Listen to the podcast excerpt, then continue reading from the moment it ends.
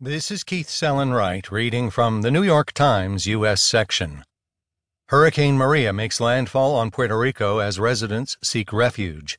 By Luis Ferré Sadurní and Austin Ramzy. Hurricane Maria made landfall on Puerto Rico as a powerful Category 4 storm early Wednesday, cutting electricity and phone lines, sending thousands of people into shelters, and raising the prospect of deadly floods. As a